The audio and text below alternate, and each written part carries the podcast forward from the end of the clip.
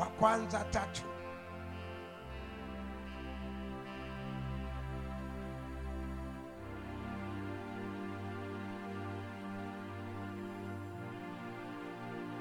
Tumepata wa kitabu cha wakorintho wa kwanza tatu.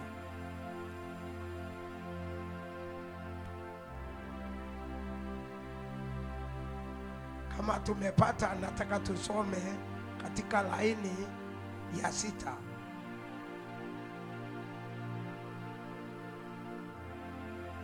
huyu ni paulo anaongea kuhusu kupanda.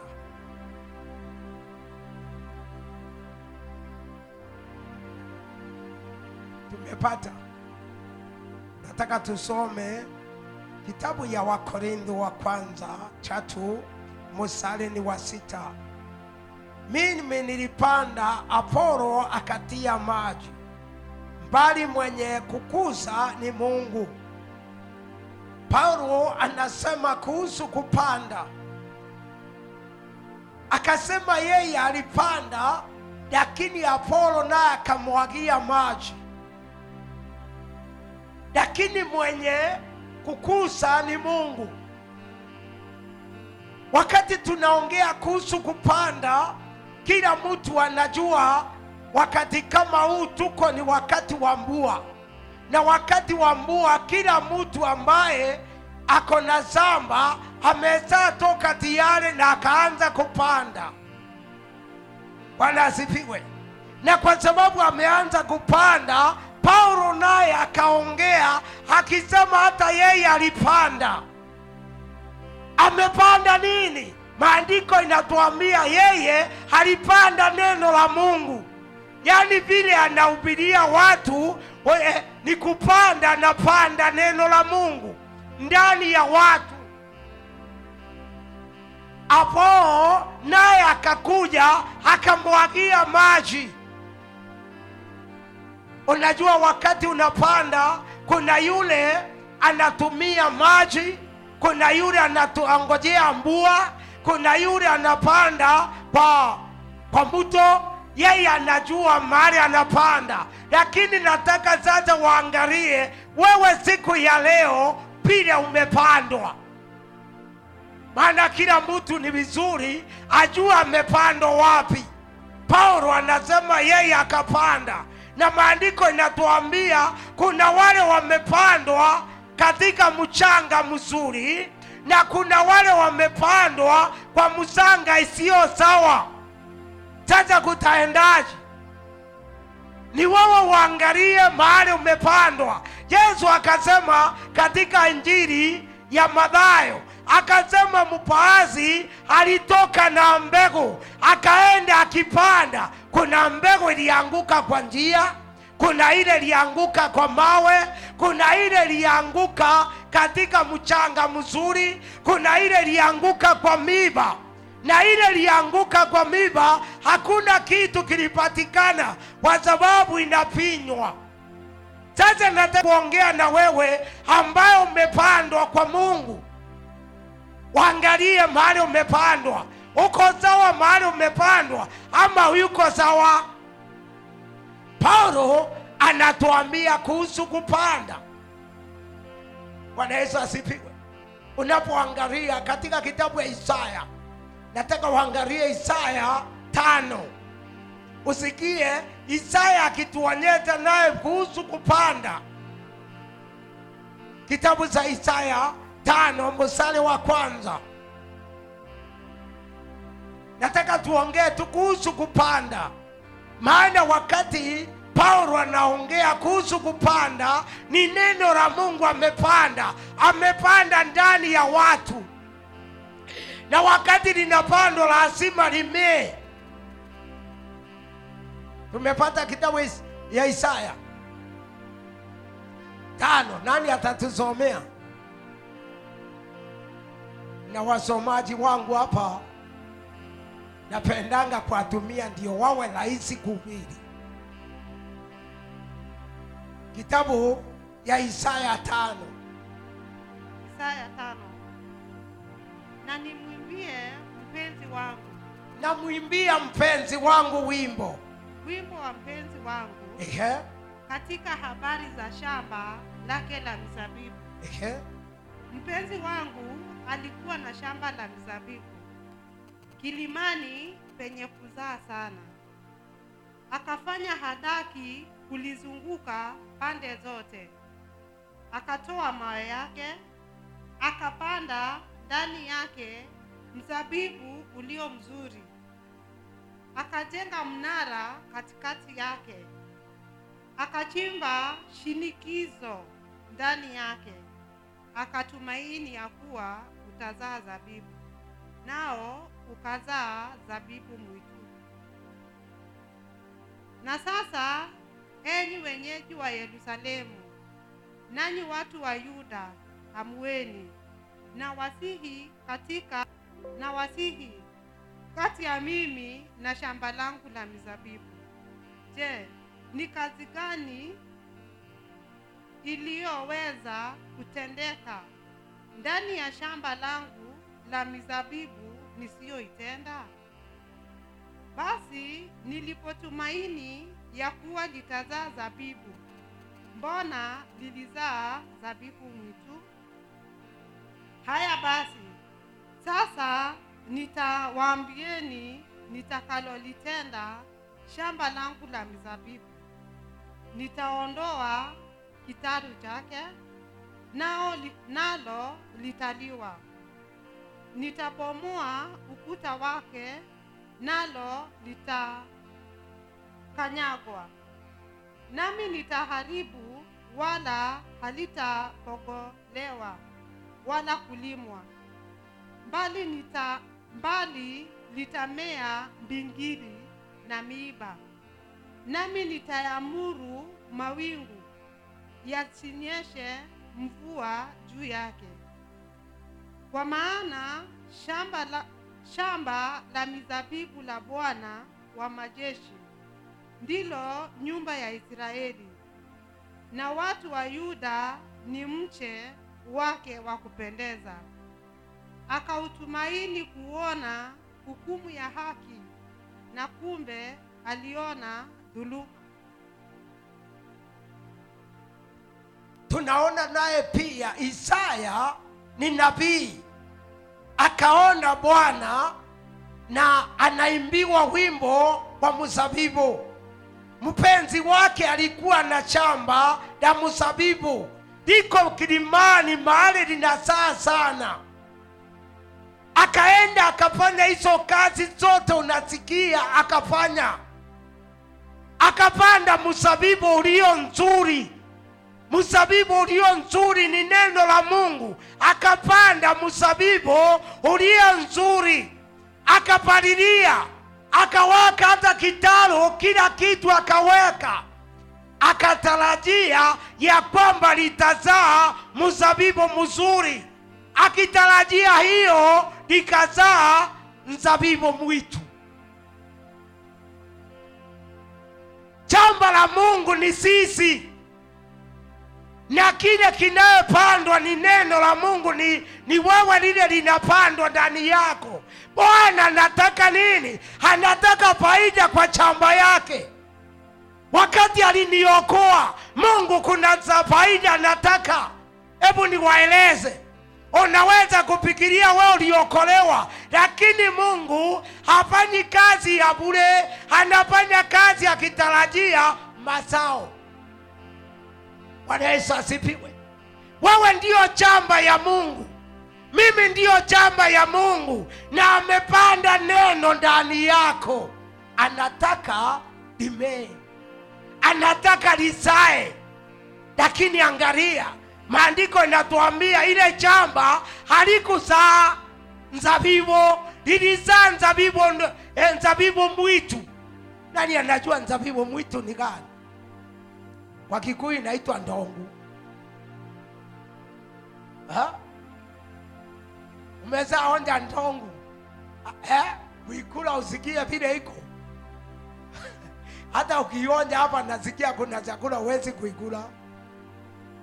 Sasa Bwana halitarajia kitu kutoka kwako, akatarajia kitu kutoka kwangu. Kile ambaye kilitokea ni nzabibu mwitu na alikuwa anaongoja. Imagine wewe ulime, uweke patereza, uweke mbolea, kila kitu upanye, alafu utarajie mazao.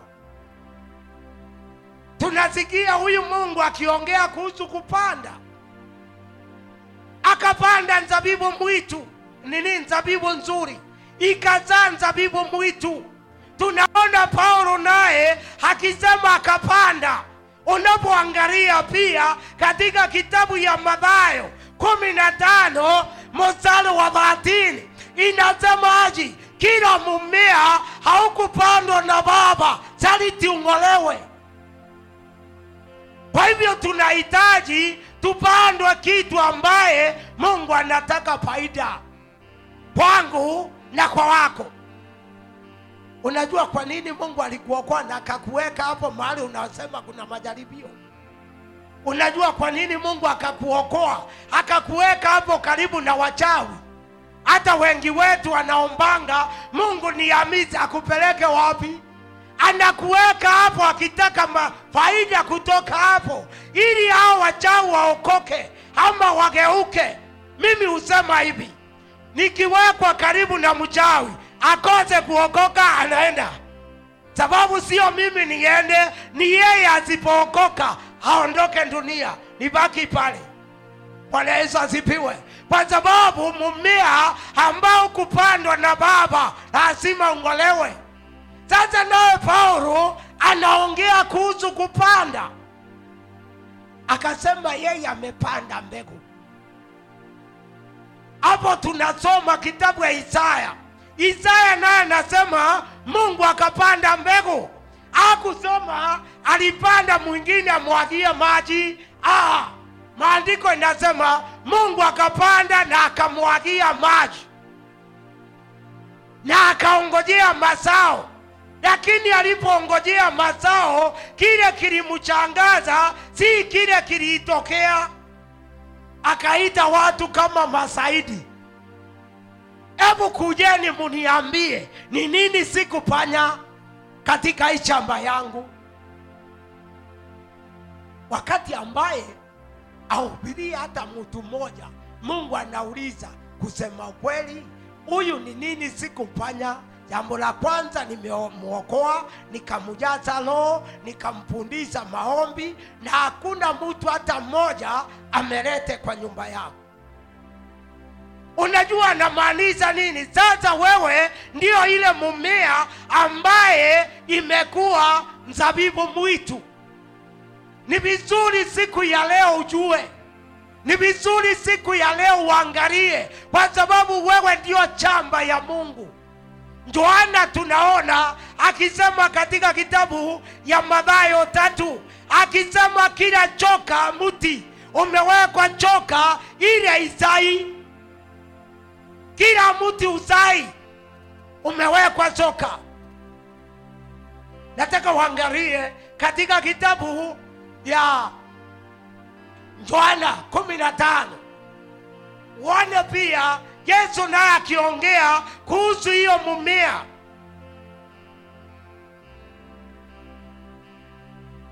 Yohana kumi na tano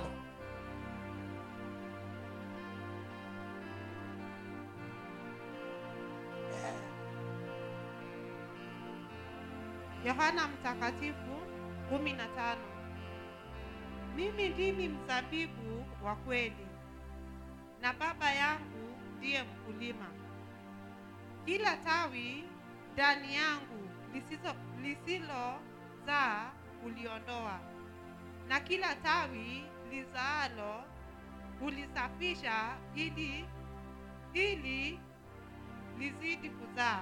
Haya, tuwazie hapo hapa. Naye Yesu anaongea pale, tuliona Mungu akipanda mzabibu, mzabibu nzuri. Yesu naye hapa anaongea akisema, mimi ndiyo mzabibu wa kweli. Amen. Na Baba yangu ndiyo mkulima, yeye huangalia kila tawi linazaa analitengeneza, na ile tawi halizai uliondoa lisiharibu mzabibu. Sasa sisi kwa sababu yesu ndiyo mzabibu na sisi ndio matawi matawi ndio uzaa si mzabibu. Unisike vizuri. Matawi ndio usaa matunda.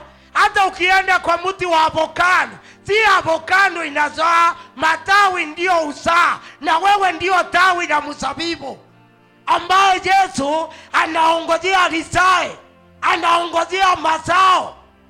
Bwana yesu asipiwe na baba yake naye ni mkulima.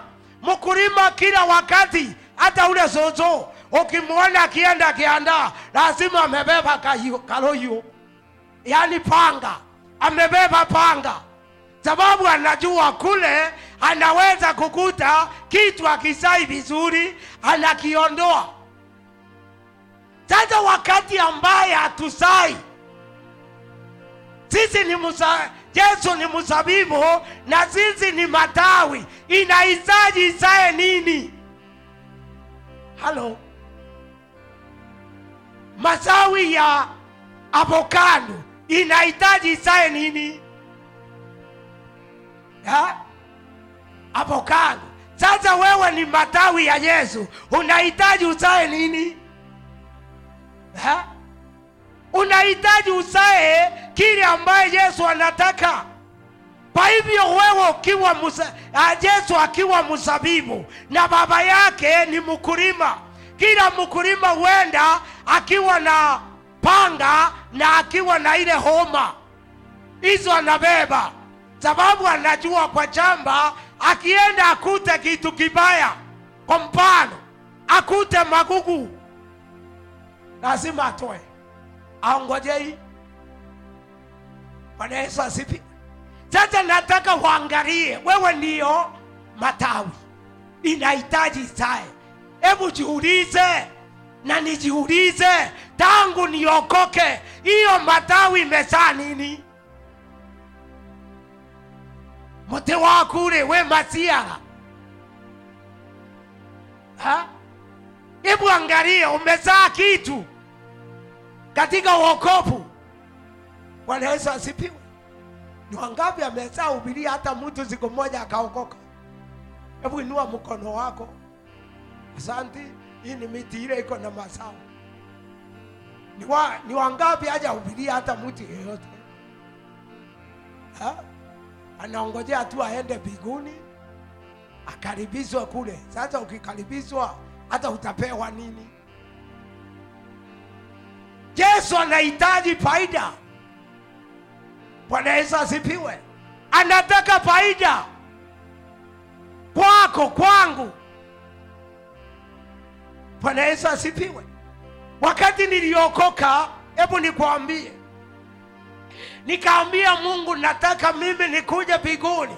Mungu aliniambia ukuje mbinguni saa hii kwanza nakutuma huko ukahubirie watu. Nikakataa. Hebu nikwambie. Nikaenda nikakaa katika daraja sasa ni kwa ndoto. Nikakaa katika daraja sasa wakati nilikuwa nakaa kwa daraja naona mtu kuna wale wanapita kwa bypass bila sasa tumewekewa bypass. Kuna wale wanapita ya juu nikiangalia hapa chini nikaona watu wengi wakipita hapa chini. Nikaulizwa au watu najua wanaenda wapi? Nikasema sijui. Au wanaenda kuzimu nikauliza si mungu na uwezo ungegeuza hao wakuja huku? Nikaambiwa uwezo wangu iko juu yako. Ni wewe unahitaji uende pale. Kwa hivyo sio mungu anahitaji aende pale. Bwana yesu asipiwe ni mimi nahitaji niende pale. Sasa siku moja nikatembezwa na mtu kibera pale laini saba. Nilipoenda ndoto ile ilikuja mahali pale nikamwambia sipiti hapa hapa lazima nihubiri neno. Nikamwambia wakati watu wanapita wengi hivi nafikiri hiyo neno na ubiri halitaanguka kwa mchanga lazima lianguke kwa mtu. Sababu watu ni wengi unajua kibira kuna kwanga na watu. Hata ukitupa mawe iwezi kuanguka kwa mchanga itaanguka kwa mtu. Nikamwambia hapa sipiti akaniambia twende mahali tulikuwa tunaenda utakuja ukihubiri. Nikamwambia hapana wewe enda utanikuta hapa. Nikaanza kuhubiri pale. Wakati nilihubiri pale watu sita wakaokoka. Bwana yesu asifiwe. Nikamwambia hata kesho niko hapa. Ai utakuja tena hapa? Eh, niko hapo kesho. Nikakuja hapo kesho watu wawili wakaokoka. Na wale waliokoka sita walikuja hapa imajini nikwambia hao ndio nilifungua nao kanisa Kibera. hao watu unasikia 1990 ndio nilifungua nao kanisa Kibera, na hata leo hii kanisa hilo liko bwana yesu asipiwe. kwa hivyo nataka kukuambia ile neno nilikuwa naona lilitimia wakati ule na nilikuwa nimekaa muda nikihubiri kwingine lakini wakati nilionyezwa hapo niliona kama ndio kule kusimu bwana yesu asifiwe. Kwa hivyo nataka kuambia wapendwa wewe saa hii tuko hapa. Wewe ndio mburazi ya mti na hii mti inahitaji itoke mazao. Ni mazao ina gani? Inahitaji itoke mazao ya wokovu bwana yesu asifiwe. Hata ukishindwa kuhubiri ambia watu wakuje kwa kanisa mweleze sitwende leo kanisa kama vile dada wetu amemlete. Sasa si amepata dada wake amepata dada wa kukaa na yeye wakisia neno la mungu hata mpigie makofi mazuri. Sababu mti hiyo imetoka matunda. Na wewe siku ya leo tunapoongea hebu angalia wewe kama chamba. Ni wangapi wamezaa lima chamba? Mahali hata kama ni sukuma ulipanda. Naona ni watu wengi. Na kuna wale hatuwahi kulima mahali popote. Ona kulianga tu zikiwa kwa, kwa, eh, kwa kiwanja. Unaikulia kwa barabara ama namna gani? Haya sasa wakati unapanda unalima unalimanga ukitarajia nini? Modhoni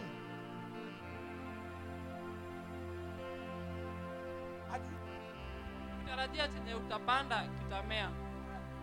kikimea sasa hapo umemalizana na hiyo. Au unavuna. Sasa na njia ingine wewe unapopanda unatarajia mavuno. Si ndio? Wakati ndanda wewe unalima kiandaa suzu unapanda ndoma unajua kabisa hii ndoma kuna faida. Si ndio? Hebu niambie ukipanda na ikose kumea chochote utaenda kwa hiyo chamba? Utasikia vibaya. Haleluya. Na wewe wakati mungu alipanda neno kwako na likose kumea yeye anasikiaje akiwa mbinguni? Ni nini nauliza anasikiaje? Sasa tangu niokoke mliona hapa niliwaambia niko na miaka hamsini na kitu saa hii nikihubiri sasa kama niko na miaka 50 ya kuhubiri na hakuna siku nimehubiria mtu sasa kuna faida gani? Mungu angetaka kuona nini? Anataka faida. Bwana yesu asipiwe hebu soma katika njiri ya madhayo tatu. Nakimbia kidogo sitaki tuchelewe. Madhayo tatu.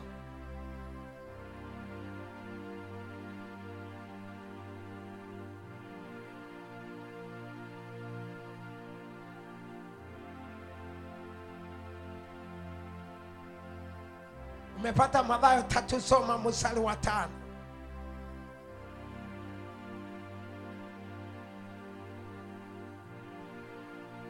mstari wa tano. Ndipo ndipo walipomwendea yerusalemu na uyahudi wote na nchi zote za kando kando ya yordani. Naye akawabatiza. Eh?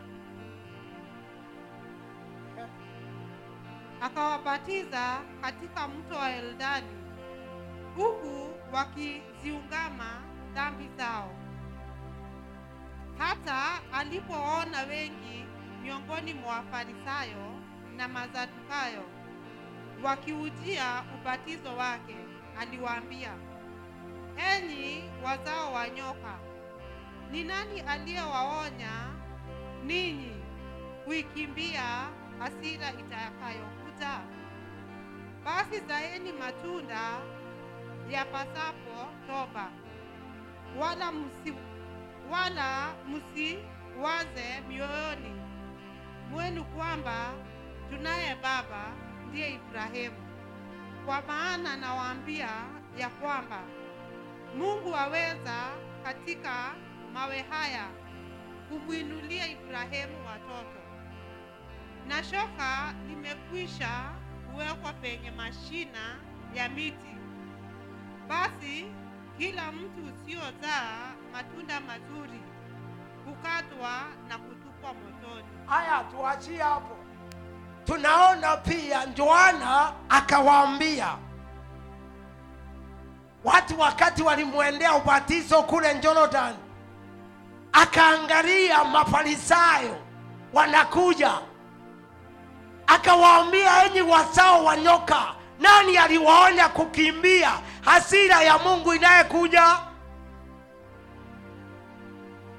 Akawaambia basi, kama umekuja hapa ili kusudi ubatizwe, ukiondoka hapa saeni matunda mazuri, mazura matunda inayofanana na toba, wala msiseme moyoni mwenu muna baba Ibrahimu. Mungu ana uwezo wa kuinua mawe. Iwe watoto wa Ibrahimu, na joka limekwisha kuwekwa kwa kila mtu usai matunda ukatwa. Kila mtu usizae usai unakatwa. Anaongea kwa sababu Mungu anataka faida kwa kila mmoja aliye hapa. Mungu anataka faida. Hata wewe ungelima chamba, tunaambiwa na dada wetu hapa, wakati analima na anapanda, anatarajia mazao mazao hii msaidie. Sasa naye Mungu anataka mazao kwetu. Haleluya! Kwa sababu ndio kusudi ya kukuokoa. Ingekuwa sio hiyo, Mungu ana haja ya kukuokoa, apate faida gani? Bwana Yesu asifiwe. Lakini Mungu anataka faida kwangu na kwako. Mungu anataka faida anataka wewe siku ya leo kusudi ya kukuokoa. Ukisoma Marko tano, wakati aliokoa yule mtu alikuwa na mapepo ya legion, alikuwa na kama kaburini, alimwambia nenda ukaambie watu wa kwenu jinsi Bwana alivyokutendea, kahubirie watu wenu. Bwana Yesu asifiwe. Yesu alimwambia sitaki twende na wewe, nataka uende kwa watu wenu ukawaambie vile Bwana amekutendea. Hii ni kuambiwa, nenda ukahubiri habari njema. Na ndio tulisoma katika kitabu ya asubuhi, tukasikia katika injili ya eh, Marko kumi na sita mstari wa kumi na sita Yesu akawakemea kwa sababu hawakumwamini akawaambia ndeni katika ulimwengu mkafanye watu kuwa wanafunzi wangu, muwahubirie. Sasa wewe wakati usai, na baba ni mkulima, na mkulima kila wakati utembea na panga, unaona atafanyaji? Kwa hiyo tawi ha? si kuliondoa na unajua baba akiliondoa ana hasara, anataka kuondoa ili ingine ipate nafasi ya kuzaa. Ukienda kwa watu wale wanapanda kama machungwa sana sana, avokado, maembe, kule kwetu unakuta maembe inafungwa mpaka na kamba ili isije ikavunjika ile tawi, kwa sababu imesaa. Anatafuta hata kama ni vitu vya kuwekelea ili kusudi hiyo mazao isimwagike, sababu anaona hiyo mti wake umezaa. Ndivyo ilivyo wakati unazaa, mungu anakulinda na anaweka hata ulinzi. Kwa sababu anajua hii mti ina matunda bwana yesu asipiwe na wengi nasi tunalia. Ee baba nataka uniondoa hapa. Nataka kukuambia mti ulio na matunda hata vijana ndio utupa mawe. Akuondoi hapo. Mawe itatupwa lakini atakulinda. Bwana yesu asipiwe hii ni kumaanisha anataka faida kwako. Anataka faida kwangu. Ingekuwa tunazaa vile anataka kanisa lake lingekuwa limejaa. Bwana yesu asifiwe. Lakini saa ingine napenda kukaa hapa nisisumbuliwe niweke Biblia hapa niweke nguo yangu hapa niweke kingine hapa. Bwana yesu asifiwe. Wewe una mwenzako akuje hapo. Una shughuli upange vitu vyako hapo. Bwana yesu asifiwe sasa hiyo mungu hataki hiyo hakuna faida. Anataka siku ya leo ile kiti unaona akiko hakina mtu na umepakana naye. Mungu anataka leo uitize mtu kwa hiyo kiti. Bwana yesu asipiwe hebu niwaambie baadhi yetu mbinguni tutahukumiwa si kwa sababu hatujaokoka ni kwa sababu hakuna faida ukisoma maandiko inatuambia ya kwamba katika kitabu hiyo ya korintho paulo anasema kuna baadhi wetu nyumba zao itachekwa na moto kwa sababu ya vile zimejengwa vibaya. Mungu anataka faida. Tunaimbanga wimbo wa kikuyu ninkainia thombe ninkainia thombe matwine nenkaini ya thombe ninkai ũkainia thombe oyetwe akorwo te wĩra ũritĩte kaĩ kwĩ mundu ũrĩa agwatitĩte wira thombe ũgaita kwĩ okainia bwana yesu asifiwe. Wonaga tũkĩmĩinia ũguo ũrĩa nginya mundu akaigikaga yake. Ikaigikwa na akorwo tĩ kĩndũ ciarĩte? Auwezi kuchukua muti ukawekea ndizi na mtoto hata kale kangu kako pale. Nimekawekea mti maana kako na mtoto lakini kama akana mtoto uweke ya nini? Ulieke. Bwana yesu asifiwe. Twarega kuigeka kikingi kio kia thitima niki nondu gitena kindu turia lakini na kitu ni moto tu kinabeba. Kwa hivyo nataka kukuambia kama unataka taji ya uzima wa milele kuna wengine kule watakaa na baridi kama kuku imenyezewa. Sababu hana kitu wende kuona kuona ando makiewa makiewa taji. Lakini sasa wewe unakaa hivi. Unaona mwokozi anakupita. Anakuja anapee mwenzako. Nakaa hivi. Bwana yesu asipiwe unajua ukienda mahali kunagawa vitu. Bwana yesu asipiwe kuna siku nimeenda kule kwa ndio kibira sasa ndio akaniambia siusaidie bishop hapa kugawa. Ni mahindi. Wakati unachota mtu amesimama hapa ni, niongeze kidogo. Namwambia nimeambiwa ni moja moja. We usijali weka. Sasa unajua nilishindwa ni kazi hapo. Kwa sababu gani? Kila mtu anakuambia mwongeze na ndio na ananiambia weka. Kila mtu mkebe wa kilo mbili tosa. Sasa naye mtu anakuja hapa karibu na mdomo yangu. Niongezee chota ingine nusu weke hapa. Ah, nazotea huyu kwa sababu nami unajua hii mahindi jambo la kwanza si yangu. Ya pili mi sina ubaya na mtu. Mwingine ananiambia niwekee mbili. Ameona yule nimemchotea nusu niwekee mbili. Sasa hiyo nitafanya kazi gani nikaambia wale askari walikuwa hapo hiyo kazi itaki mzee inataka vijana. Nikajiondoa na hiyo itaki mzee inataka vijana. Lakini kile kimetuma ni kwa sababu ya hiyo. Bwana yesu asipiwe nikaenda mahali kwingine nilisimamia kuhusu unga. Hebu nikwambie hiyo unga nagawia wachungaji walinibeba wakaniweka kando kaniambia tia mami wanyu wakaingia wakachukua kwa kipanga kwa kwa Nissan waka eh?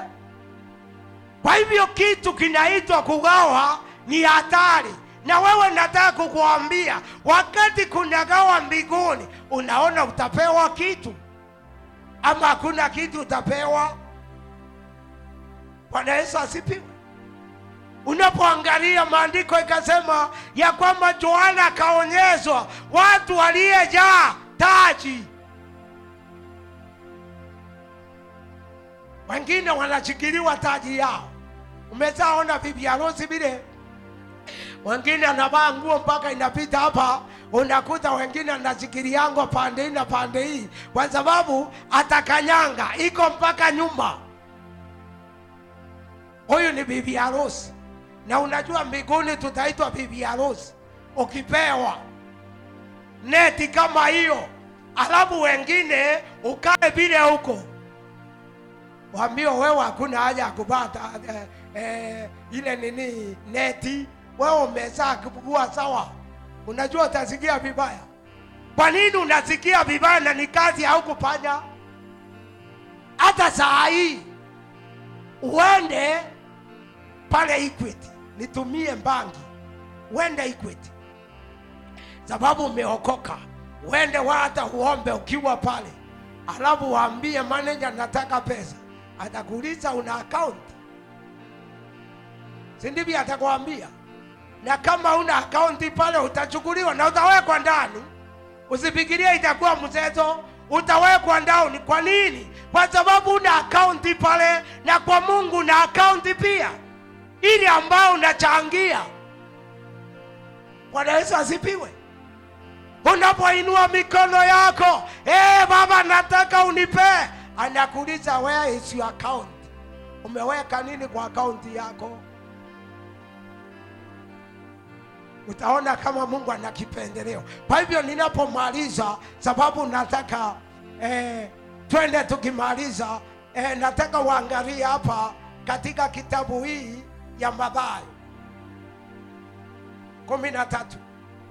Kitabu ya Mathayo 13 nimalizie hapo.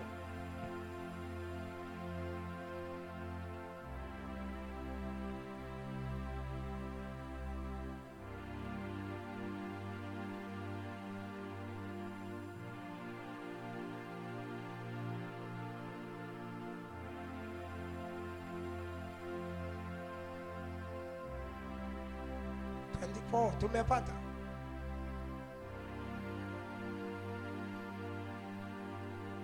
Tumepata. Mathayo 13 kwanza tuanzie 18 alafu turuke kidogo twende 24 nimalizie hapo. Eh, usome mistari kidogo hapo turuke kidogo sababu ya masaa mstari wa 18 basi ninyi sikilizeni mfano wa mpanzi. Kila mtu alisikiapo neno la ufalme asielewe nalo. Huja yule mwovu akalinyakua lililopandwa moyoni mwake. Huyo ndiye aliyepandwa karibu na njia. Naye aliyepandwa penye miamba. Huyo ndiye alisikiaye lile neno akalipokea mara kwa furaha. Lakini mizizi ndani ya, lakini mizizi ndani yake. Bali hu, han, oh, acha nirudie mstari wa 21 lakini hana mizizi ndani yake bali hudumu kwa muda. Ikitukia dhiki au udhia kwa ajili ya lile neno mara huchukizwa. Naye aliyepandwa penye miiba huyo ndiye alisikiaye lile neno na shughuli za dunia na udanganyifu wa mali ulisonga lile neno likawa halizai naye aliyepandwa penye udongo mzuri huyo ndiyo alisikiaye lile neno na kuelewa nalo. Yeye ndiye azaye matunda, huyu mia, huyu sitini na huyu thelathini. Akawatolea mfano mwingine akasema, ufalme wa mbinguni umefanana na mtu aliyepanda mbegu njema katika konde lake, lakini watu walip, lakini watu walipolala, akaja adui yake akapanda magugu katikati ya ngano, akaenda zake.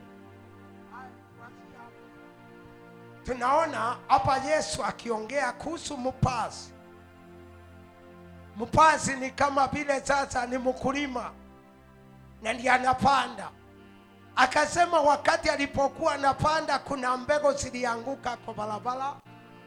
Ndege akaja akachukua. Kuna zile zilianguka kwa miba miba ikaichonga aisai kuna zile zilianguka katika miamba miamba ni mawe. Kwa sababu aliwezi kupata mizizi zinakauka. Na kuna zile zilianguka kwa udongo mzuri zinazaa na hizo ndi anataka. Hizo ambaye zilianguka kwa msanga mzuri zinazaa sasa wewe jiulize ulianguka kwa barabara ama ulianguka kwa miba ama ulianguka eh, kwa mawe? Unalete faida gani kwa mungu bwana yesu asipi unajua wengi wetu hata tukiwa na shida unapolilia mungu anakuja kukujibu. Kwa sababu ya ile kazi unafanya. Hebu niwaambie kitu na ni kitu nimeona kwangu. Kama jana usiku nilikuwa naumwa na miguu hata huyu alinipigia nikamwambia sijui kama ni wewe na miguu maana yangu inaniuma lakini katika ile hali ya kuongea na mungu nikaambia mungu kesho ni jumapili na nahitaji niwe kanisani. Baba nikiwa namna hii sitaenda. Wakati naomba namna hiyo sauti ikanijia utakuwa sawa. Kwa sababu mungu anajua nina faida kwake. Hebu nikuambie, ukiwa sasa hauna faida hata ukiomba unakuta kiko tu vile sababu mungu anakuuliza kwa mfano. Ninaomba baba ukiniponya nikakuimbie. Anakuuliza hata wakati umepona kuna siku unaniimbia. Bwana yesu asifiwe. Naomba baba pesa hata ukiwa nazo kuna siku unitolea. Kuna mama moja siku moja tukiwa pale kwa barabara akasema si mungu unipee pesa niwe nikilipa nyumba hii. Nikasikia sauti inaniambia hapo hapo. Na ile mia ako naye mbona atoi hiyo? Akipewa nyingi ndi atalipa hii nikamwambia hebu sikia ndanda nimeambiwa huko na mia. Na uwezi kutoa ilipe nyumba hii. Sasa ukiwa na nyingi ndio utatoa. Akaniambia ukweli niko na mia lakini natarajia ninunulie watoto zipo. Oh. Sasa mungu anajua hata akiwa nazo. Usifikirie kama umeshindwa na fungu la shilingi moja kwa kumi. Ati ukipata mia ndio itakuwa nzuri haraka kutoa shilingi kumi. Hata ukipata elfu utaona ninatoa mingi. Wacheni waambie ukitaka vizuri jifunze kutoa hiyo shilingi uwe mwaminifu kwa hiyo. Ukisoma biblia inasema ikiwa wewe uko mwaminifu kwa hiyo vindogo nitakufanya kuwa mwaminifu kwa vikubwa. Bwana yesu asifiwe. Usiambie mungu ya kwamba ati akikupea elfu kumi ndio utakuwa rahisi kutoa shilingi elfu moja. Na unajua kwa mia unashindwa kutoa kumi. Na kwa kumi unashindwa kutoa shilingi hata ukipata elfu kumi kwanza ndio utapata kazi nzuri. Utasema ngai ngiri yothe ngai nä atä nagerie kå gä kingi-inä akatianga huko kwa, kwa kikingi bandala ikuja huku naye mungu ni mwaminifu anakata yote.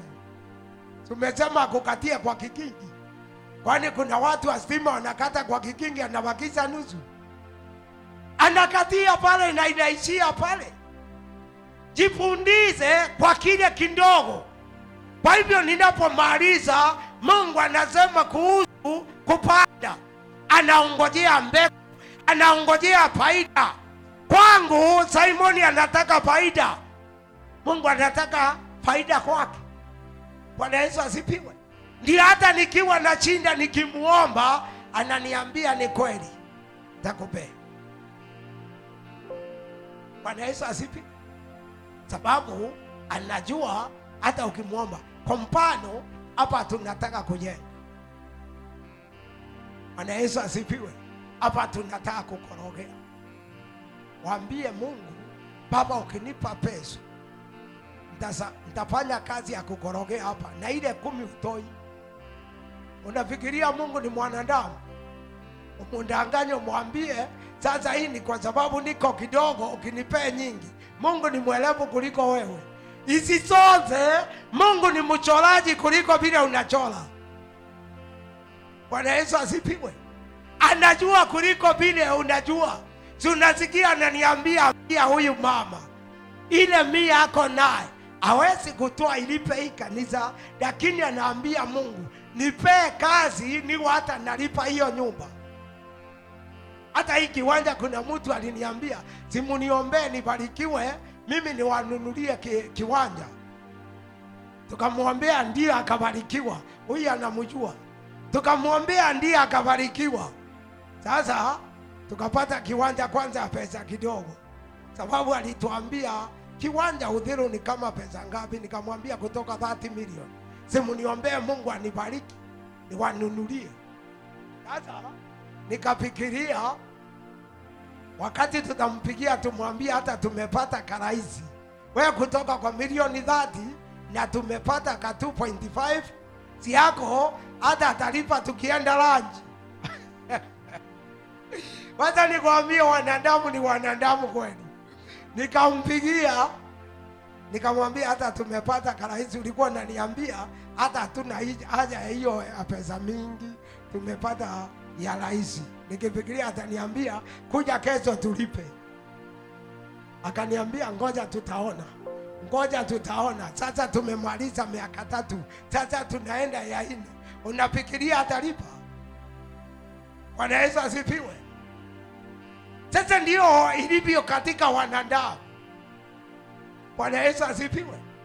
Kuna mwingine aliniambia bishop kulingana na vile umenishikilia mimi nikifanikiwa utaendeza Land Rover akafanikiwa ni kweli ndio mungu aone. Mungu akaniambia mwangalie hata ukipiga simu hawezi zugua. Nikasugua simu nione kama ni kweli. Nikapiga simu nikapiga mesiko moja moja tano. Ndio nione kama mungu ameongea ukweli akuchukua hata kesho nikapiga zingine hata kesho kutwa nikapiga zingine nikasema hakika mungu wangea ukweli. Bwana yesu asipiwe na saa hii tuko hako majuu.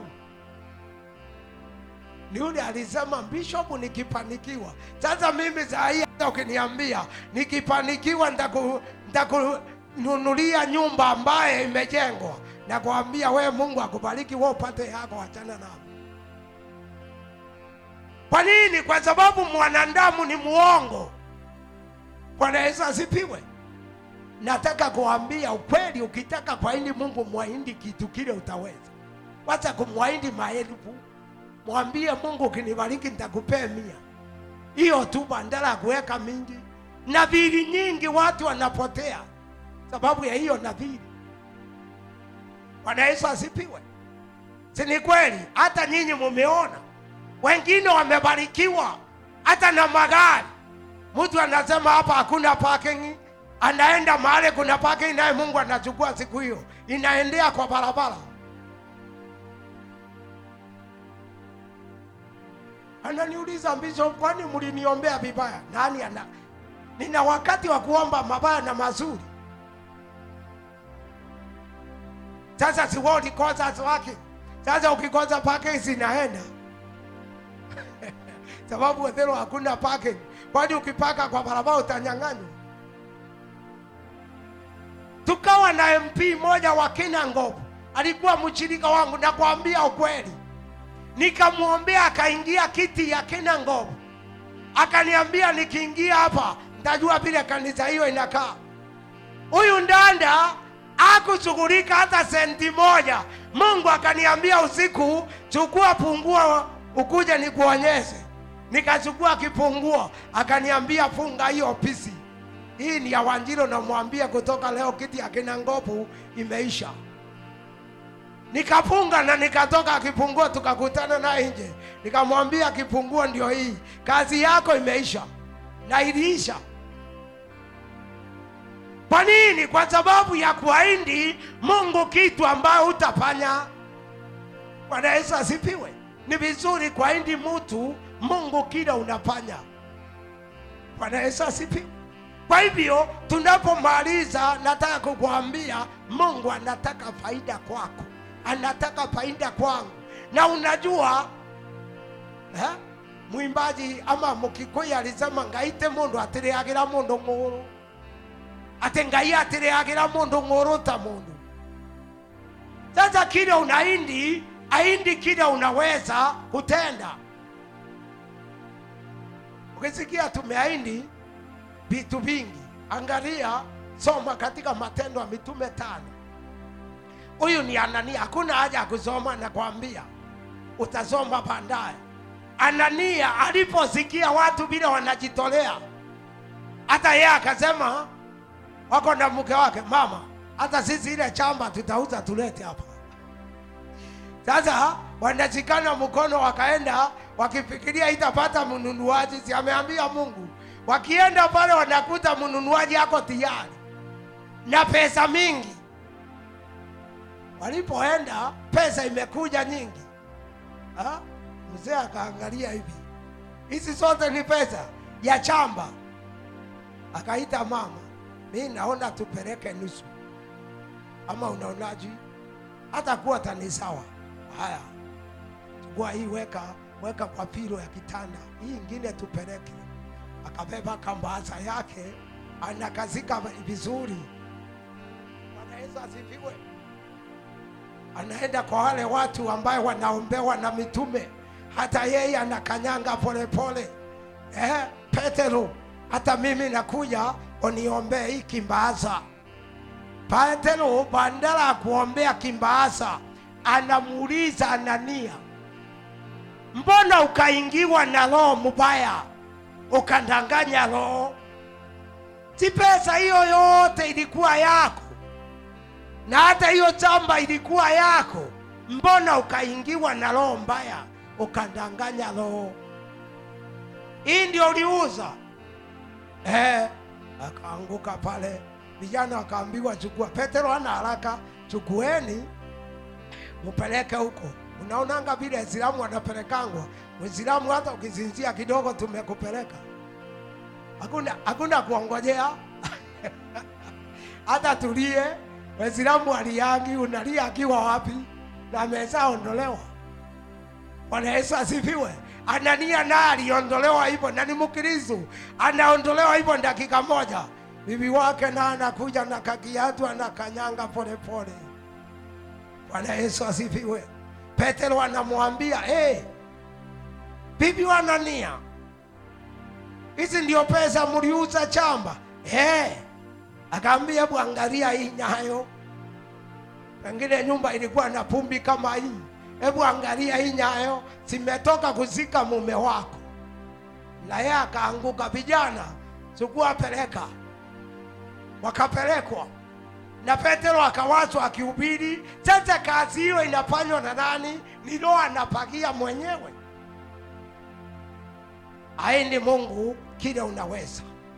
Usikimbie kile uwezi nataka sasa tusimame tuombe ndio sasa tuingie kwa chapta ingine.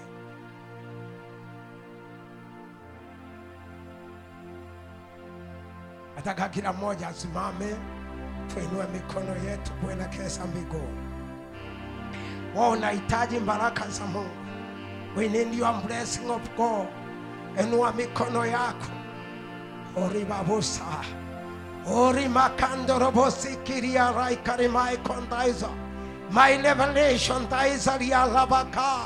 Baba yangu kwa uwezo wako baba yetu na kwa nguvu zako. Yoba ninaomba kwa ajili ya hii mikono. Yoba baba yangu kawabariki baba. Yoba kutoka leo wakazae matunda. Matunda inayoweza baba yangu kueleweka. Yoba wasaidie hata kwa mifuko yao. Wasaidie hata kwa mikono yao. Saidia maisha yao. Wasaidie wanapotoka. Wasaidie wanapoingia yoba siku ya leo. Bariki mikono yao. Bariki vibeti vyao. Bariki biashara zao. Bariki kazi zao. Bariki familia zao. Yehova, kutoka leo baba wakabarikiwe wakainuliwe. Yehova, na nena baraka ya watoto wako. Yehova, wasaidie kuzaa matunda. Wasaidie baba kulete matunda kwako. Jehova simama nao wasaidie baba. Hata katika ile hali tunaenda baba wasaidie baba wasaidie yehova wasaidie kwa jina la yesu baba naomba na kuamini tukae chini